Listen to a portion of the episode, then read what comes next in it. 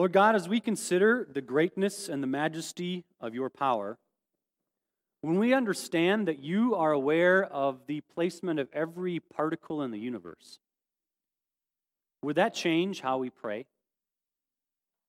You've decided, Lord, that you want us to partner with you in what's happening here, and it's hard to understand how that can be the case.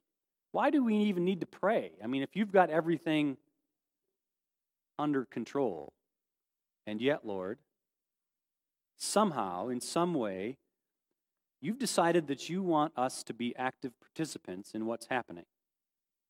Somehow, some way, our prayers actually matter. That when we pray, it makes a difference.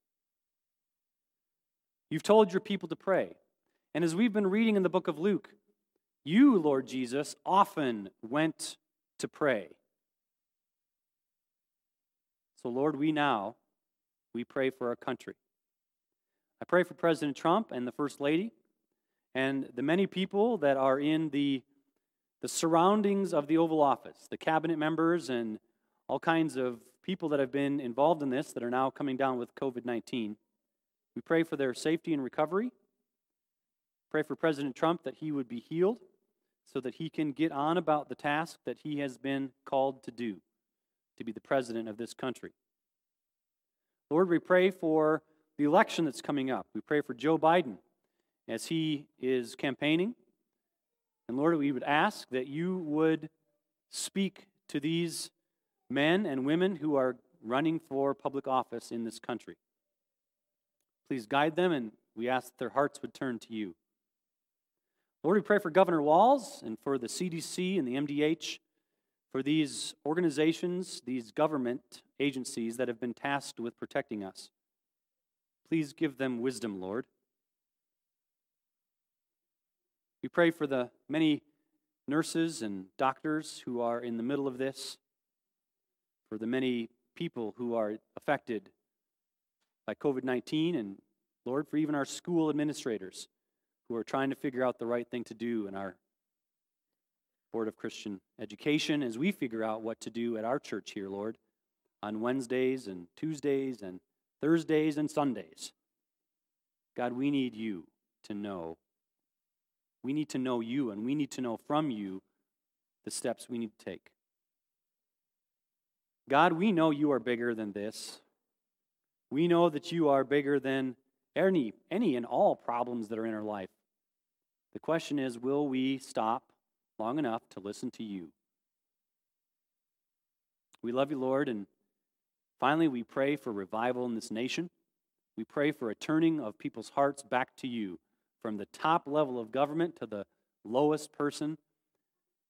We ask that we would turn to you. Amen. Please be seated.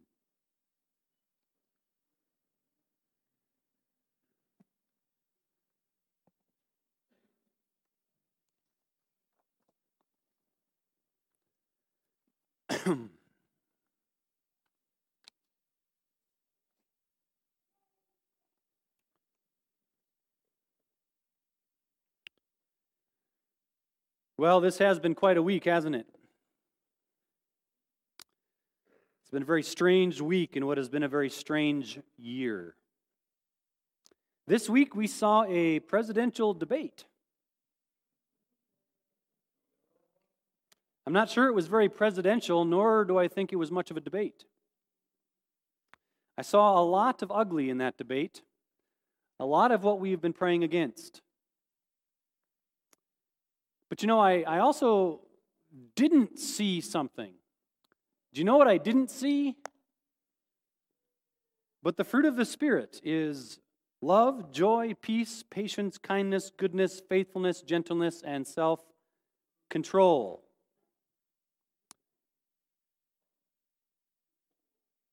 Did you see any of those things? Did you see the smallest speck of any of those nine attributes? Love, joy, peace, patience, kindness, goodness, faithfulness, gentleness, self control.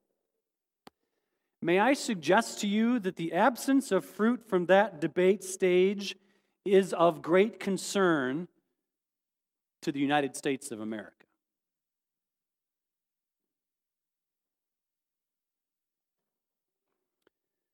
And then, only days later, President Trump and the First Lady tested positive for coronavirus. And if that isn't enough, we have also found out that our high school here in Bertha Hewitt will be transitioning to hybrid learning because the COVID 19 numbers in our county are going up. This week and this entire year has been like being on a roller coaster. And I'm not talking about a fun roller coaster. I'm talking about the kind of roller coaster when you get motion sick on the first hill. That's what it feels like to me. I'm tired. I'm guessing you're tired too. You know, tired isn't even the right word. I'm weary. I'm weary of all the changes that we have had to endure. I'm weary of people telling me that I have to do this or follow that rule or wear a mask. I am weary of the relationship strains that are happening because we're being pushed in every direction. I'm weary, and I, just like you, I just want to go back to normal. But you know, it's in moments like these, moments of tiredness, weariness, fatigue, these are the most important moments to keep our eyes on Jesus. Jesus is the subject. COVID 19 is not the subject. Politics is not the subject. Jesus is the subject. And for a few minutes this morning, could we focus our attention on Jesus together? Let's ask the Holy Spirit to clear our minds, to clear our hearts of all of the troubles, all of the frustration, all of the weariness. And just for a few moments, can we just see Jesus? Lord God, I ask that you would cleanse our minds, clear our hearts. We ask that we would make room for you in the center of who we are. Speak to us now, Holy Spirit. We need you. We need you to help us understand your word. We can't do this without you. Come, Lord Jesus. Amen. well, please turn in your Bibles to Luke chapter 9. For many weeks, we have been challenged by the Gospel of Luke to wrestle with a simple question Who is Jesus? Our answer to this one simple question will determine the direction of our entire life. And in fact, it will determine the direction of our eternity. Peter answered this question correctly earlier in chapter 9, verse 20. Luke 9:20 says, "But what about you?" he asked. "Who do you say I am?" Peter answered, "The Christ of God." We have learned that this was a profound statement, a statement that was pregnant with meaning for the Jews of Jesus' time and still so is today. Last Sunday, we studied one of the most unusual and amazing moments in all of human history the transfiguration of Jesus. This was a display of glory that the three disciples of Jesus witnessed. This was a moment of confirmation that their, their confession of Jesus as the Christ was correct. And Peter, James, and John, they barely understood what they saw, and truthfully, we today still barely understand what they saw. But then we also learned that that amazing mountaintop moment was followed immediately by a valley. The other nine disciples had failed to heal a boy who was tormented by an evil spirit. And we're going to start our study today picking up with the end of that story Luke chapter 9, verses 42 through 45. Even while the boy was coming, the demon threw him to the ground in a convulsion. But Jesus rebuked the evil spirit healed the boy, and gave him back to his father. And they were all amazed at the greatness of God. While everyone was marveling at all that Jesus did, he said to his disciples, Listen carefully to what I'm about to tell you. The Son of Man is going to be betrayed into the hands of men. But they did not understand what this meant. It was hidden from them, so that they did not grasp it, and they were afraid to ask him about it. Now, you may remember that only a few days earlier, in fact, only really about nine days earlier, Jesus had told his disciples virtually the same thing. In fact, immediately after Peter had confessed, You are the Christ, right after that, Jesus said, I'm going to suffer and I'm going to be killed. So, this is twice within like a nine day period, Jesus has said this. Do you think that the disciples got it yet? No, they didn't. Here, Jesus is telling them, and he wasn't keeping it a secret, that he was headed on a collision course with the Jewish leaders and that suffering was in his future. Nor did he hide the fact that those who followed him should expect the same treatment. They should expect to be persecuted, they should expect suffering. And, and that's why the next thing that happens is so peculiar. Look at the very next verse. So Jesus has just finished telling them that he's going to suffer and that they're going to suffer too. And now look at the next verse. Look at 946. An argument started among the disciples as to which of them would be the greatest.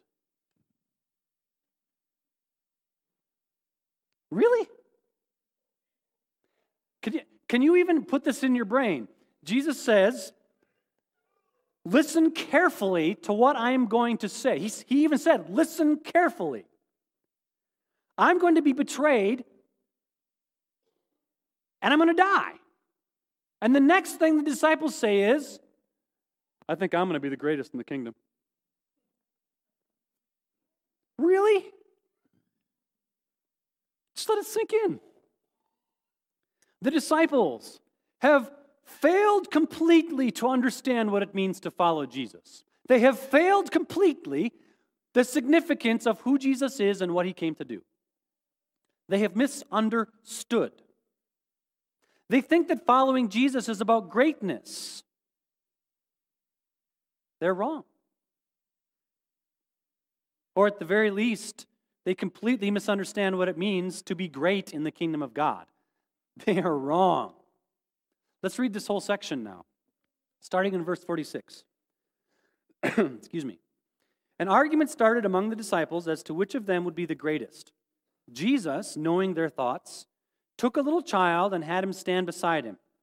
Then he said to them, Whoever welcomes this little child in my name welcomes me, and whoever welcomes me welcomes the one who sent me.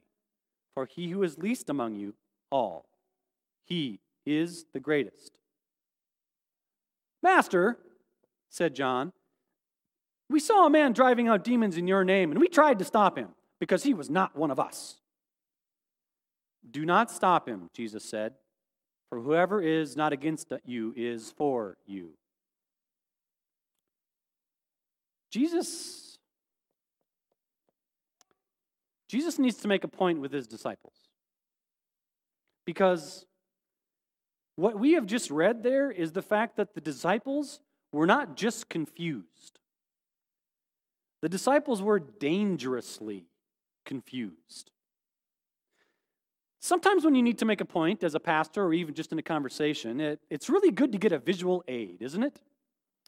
Now, I want you to use your imagination, okay, and, and think about this scene with Jesus and the disciples. You got that in your brain? And especially just think about Peter, James, and John who undoubtedly are in the front row next to Jesus. They had just come down the mountain where they had been, only the three of them in the entire planet were given access to the transfiguration. Can you imagine Peter, James, and John? Can you imagine what they were feeling? We got the special invite.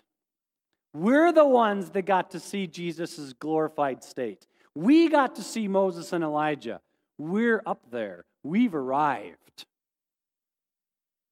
I'm, I'm thinking that they were feeling pretty good about themselves. And then they came down the mountain and they saw the other disciples, the other nine disciples, had failed in trying to heal that boy of the evil spirit. And Peter, James, and John, they were living pretty high. In fact, so high that they were having a debate among themselves about which one was the highest.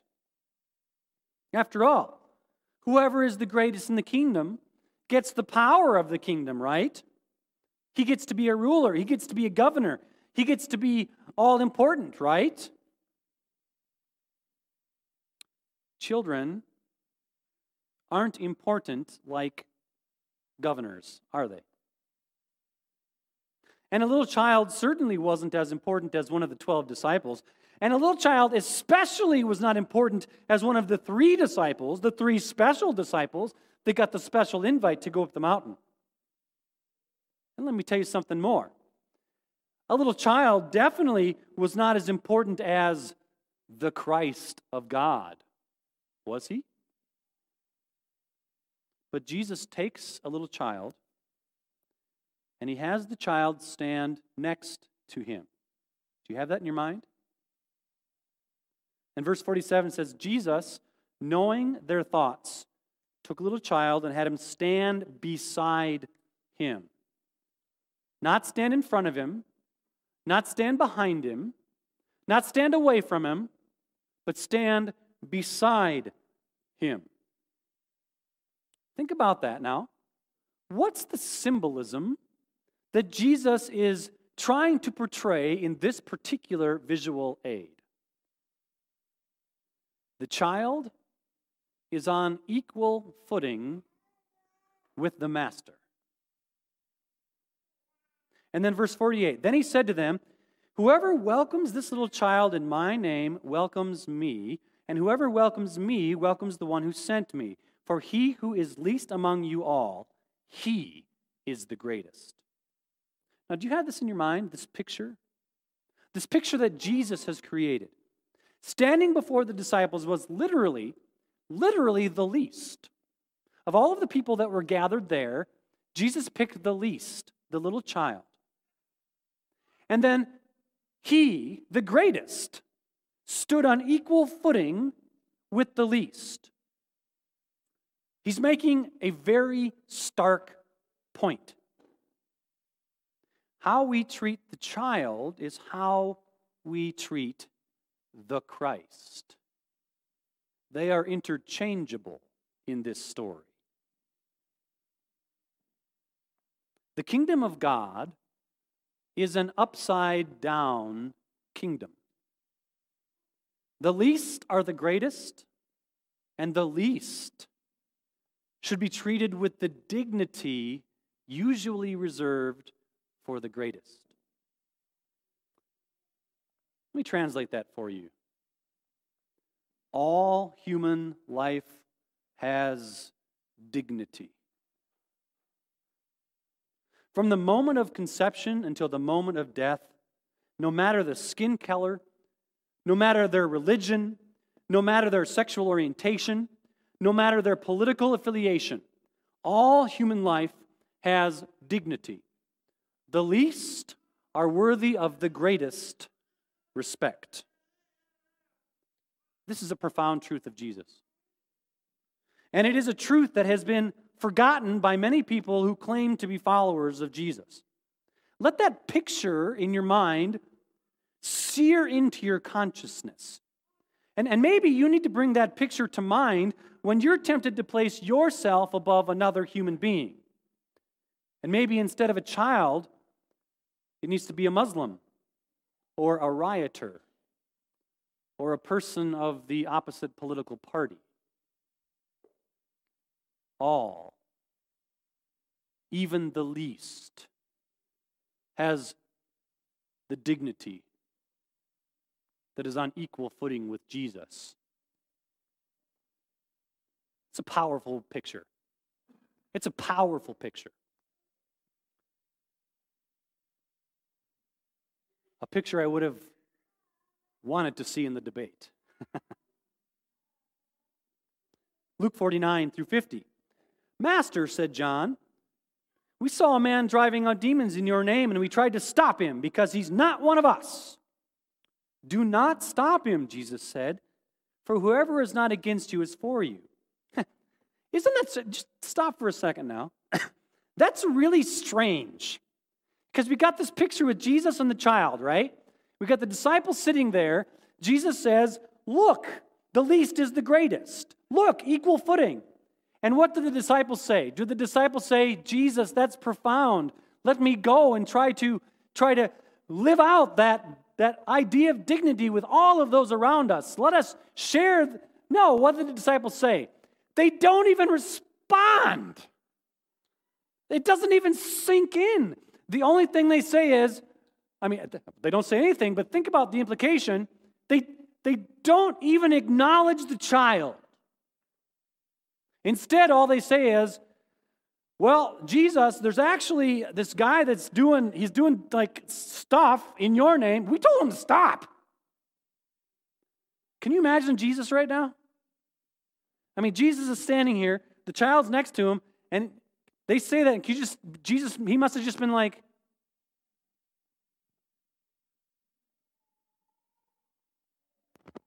How does Jesus answer? You know, the, he says, let him do it. Whoever's not against us is for us. Now, that's always been a little bit strange, but it doesn't take a lot of thinking to understand when you see this picture to understand what's actually going on here. The disciples were trying to do a power play. You see, the disciples were trying to say, We are the greatest, right? We're the only ones that should be doing miracles, not people out there. We are the ones who have the, the, all the power. We're the ones that should be dispensing the power. We're the chosen ones. We're the super disciples. Everybody else is just a crowd, right? We've got the, the monopoly on the power of Jesus. Jesus says wrong. He says you're wrong. And here again, we have a moment of reckoning for the church, don't we? This morning we celebrated communion. And once again, I welcomed all to commun- the communion table who are followers of Jesus Christ, right? Why do we do this? Well, part of it's because of this verse, you guys. There are churches that say you can only take communion if you're a member of that church. Think about the implication with this passage of Scripture. Do you see this? Well, you haven't done all of the hoops that we want you to jump through before you can take communion. But those hoops aren't in the Bible. That doesn't matter. Well, actually, that does matter. And by the way, we do not in this church think that we have the monopoly on the truth of Jesus Christ. We do not say, you know, you really shouldn't go to that church or that church because they're you know, well, there are other churches. We don't, we think everybody should just come here.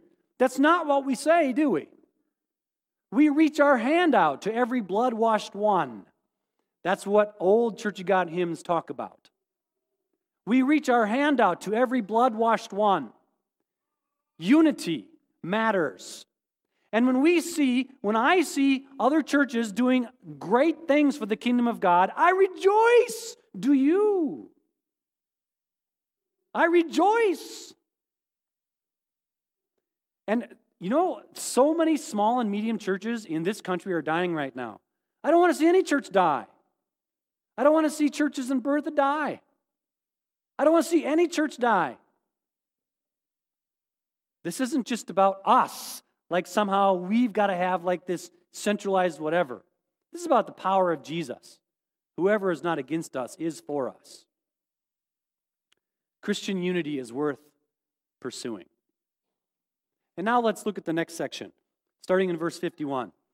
As the time approached for him to be taken up to heaven, Jesus resolutely set out for Jerusalem.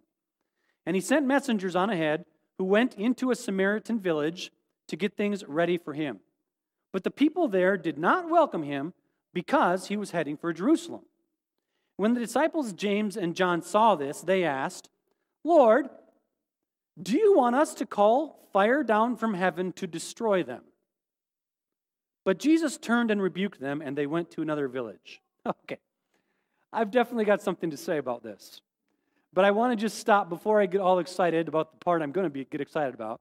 I, I want to tell you just real quickly something about verse 51 that is very interesting. Okay, so look at verse 51. As the time approached for him to be taken up to heaven, Jesus resolutely set out for Jerusalem. Now, this little sentence doesn't seem like much when you're reading. It just just like a little placeholder, but actually verse 51 marks off something very interesting in the Gospel of Luke. And in fact, this thing is just a Gospel of Luke thing. The other three Gospels, Matthew, Mark, and John, do not have this particular, particular literary feature that Luke has. Starting in verse 51, chapter 9, verse 51, for about 10 chapters, everything revolves around the fact that Jesus is heading toward Jerusalem. So I didn't even, nobody had ever told me that until I got to seminary. I was in my New Testament class, and our New Testament professor, who was amazing, he goes, Yes, you need to understand that there is a structure to the book of Luke, and that structure, the entire middle section of the book of Luke, like the meat and potatoes, is all the journey to Jerusalem. Now, as we read the next 10 chapters, over and over we will encounter, and Jesus turned toward Jerusalem, and Jesus continued toward Jerusalem. It's a powerful literary device. Excuse me. The other gospels don't use this literary device. So, so why does Luke do this? Well, there's been lots of ideas, but it's this it's a the big idea is that Jesus had firmly in mind what his job was. Jesus firmly understood that he was heading toward death. And all of the teaching that we are going to encounter in the next 10 chapters has like the shadow over it all the death and resurrection of Jesus. And now, the first nine chapters that we've gone through, a lot of those nine chapters, there was a little bit of teaching, the Sermon on the Mount, but most of the nine chapters were about what Jesus was doing, like miracles, healings, uh, demons being cast out. But the next 10 chapters, there's still some of that, but there's a whole lot more about answering a new question. You see, the first 10 chapters were who is Jesus? The next 10 chapters are really more about what does it mean to be a disciple of Jesus. And all of that is overshadowed. Being a disciple of Jesus is all overshadowed by the fact what Jesus was going to do in Jerusalem. So the next 10 chapters, all of it, all the overarching on all of the teaching of Jesus, all is with the idea remember the suffering, the passion of Jesus. Because Jesus, through everything he did, especially from this point forward, is in the front of his mind. It's a powerful literary device. And by the way, this is just a fun fact. You know, Luke wrote Luke and Acts. The writer Luke wrote Luke and Acts. He wrote them both. In fact, we know the Gospel of Luke is volume one, and the book of Acts is volume two. And Luke uses the same literary feature in Acts, except in Acts, it's not Jesus going to Jerusalem, it's Paul going to Rome. Same literary device, same structure. Luke did it on purpose. And think about the implications of what that means for us. Rome, the political power capital. It, okay, that's a different sermon. Now back to the text at hand. This little section has two very important things in it, the section that we've read here. The first one is the one we're beginning to get used to. You ready for this? The failure of the disciples. Have you noticed that there's a theme?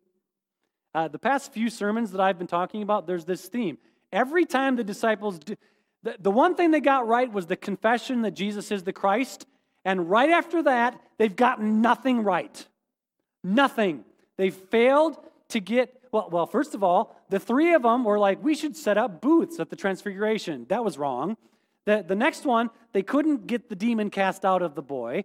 And then everything they say and they do since the confession of Jesus as the Christ, they've gotten wrong. Well, that's definitely a theme that's happening here. The second important thing about this section is very important for us today. And I mean specifically right now. The next thing I'm going to say is extremely important for the church to hear right now.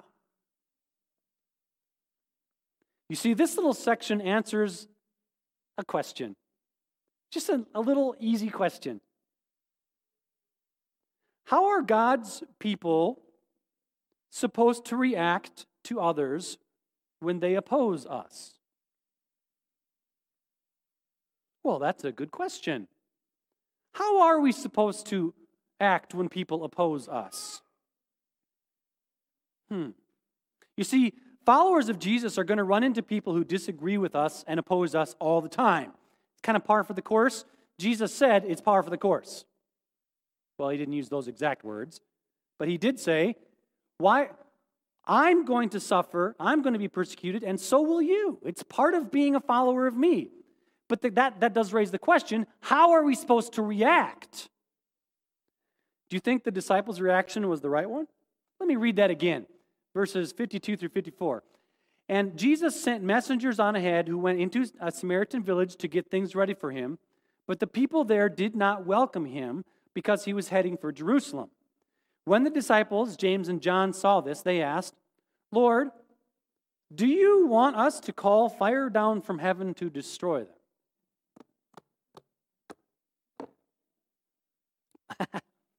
By the way, this is James and John, right? Okay, who was up on the mountain in the transfiguration? It was Peter,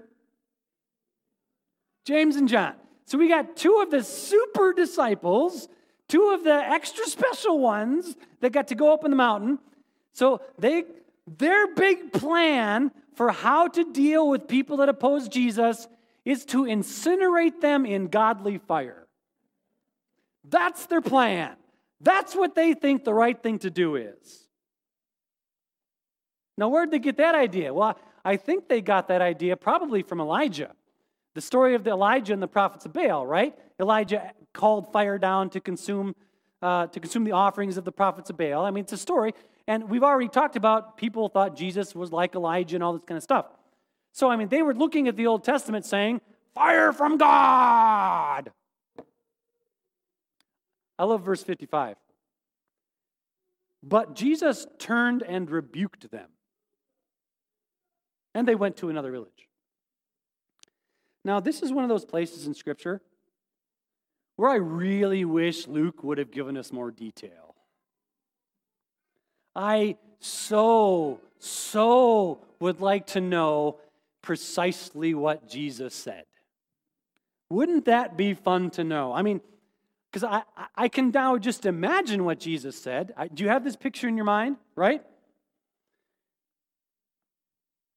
Jesus, should we send fire from heaven to destroy the Samaritan villages?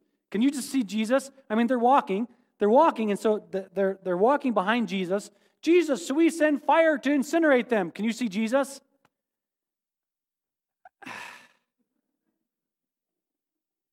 Are you for real? Have you been listening to anything I've been telling you? I mean, I've done this before, but I'll do it again. I, I think Jesus may have also done this. I mean, he stops, he turns. Ah. Now, I, I've done that maneuver a number of times in our series in Luke, haven't I? This is the stupidest thing that the disciples could have said. It's the worst answer. The worst answer. It is exactly 100% opposite than the answer that they should have given at this point in the story. Do you remember? The Sermon on the Mount has already happened. What's in that Sermon on the Mount? Oh, that pesky thing. Love your enemies. Oh, that's pesky.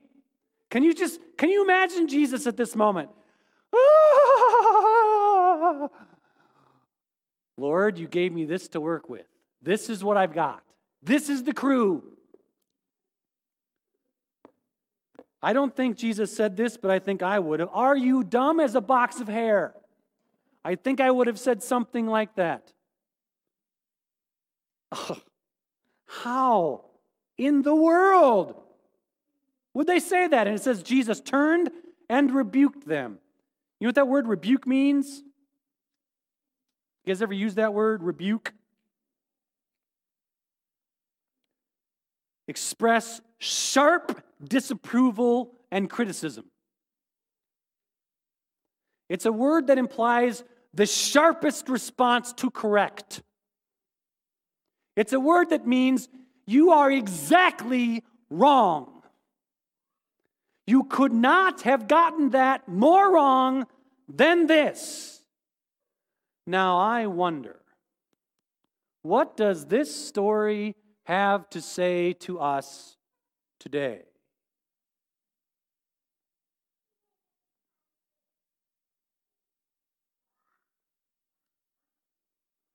When somebody disagrees with us today, how do we react? Like children on a debate stage.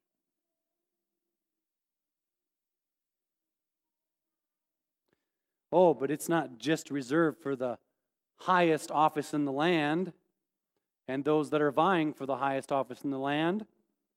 I think, I think this is exactly the message that the church in America needs to hear right now. We are so concerned about being right that we could care less about how the message comes across. Love matters. How we speak is as important, if not more important, than what we say. And when we talk to someone who's the least, when we talk to someone who disagrees with us, when we talk to someone who opposes our position, we need to think about the picture of Jesus and the child because the way we treat that least, the way we treat that enemy, is how we treat Jesus. Did you hear that? Are you catching what Jesus has to say to us?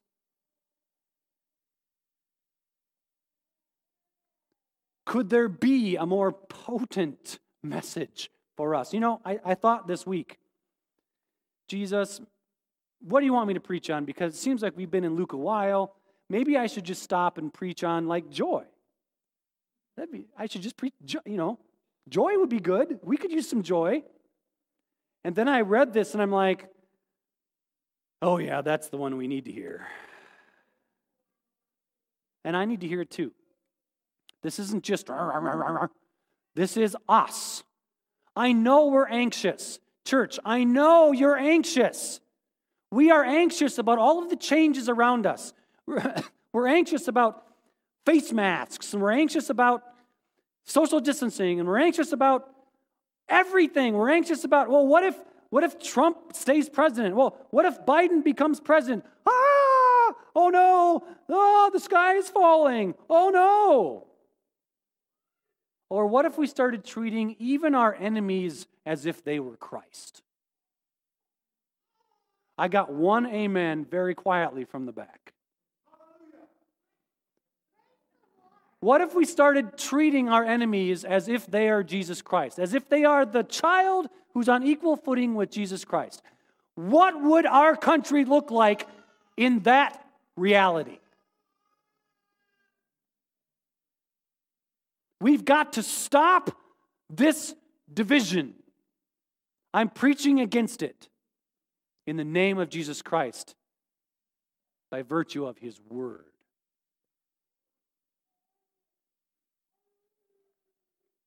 And now, our final thought for the day that I'll tell next week because I think I'm past time. We'll pick it up next week. I want to end with this. This is a profound statement. A profound statement that we need more now than we've ever needed before in our country. Are you ready for it? It's called Galatians 5 22 and 23.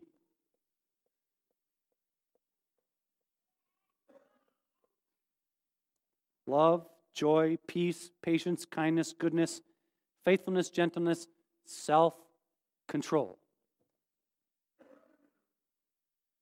Love your enemies. Recognize that the least is the greatest in the kingdom. And as you treat other people, remember that's Christ. We must take a step toward unity. We must be the people of God in this place. We are the salt and the light. How we respond matters. Thank you, Jesus, for this time we've had together. We need you to give us the strength to do this because it feels like our strength is gone. It feels like we are so weary that we cannot have another conversation. we, we just, we just want to be done with all of this, Lord. But you've put us in this place, and there's so much opportunity for us to be the love of Christ. Your hands and your feet in this place. Help us, God, to be kingdom people. In your powerful name, Lord Jesus. Amen.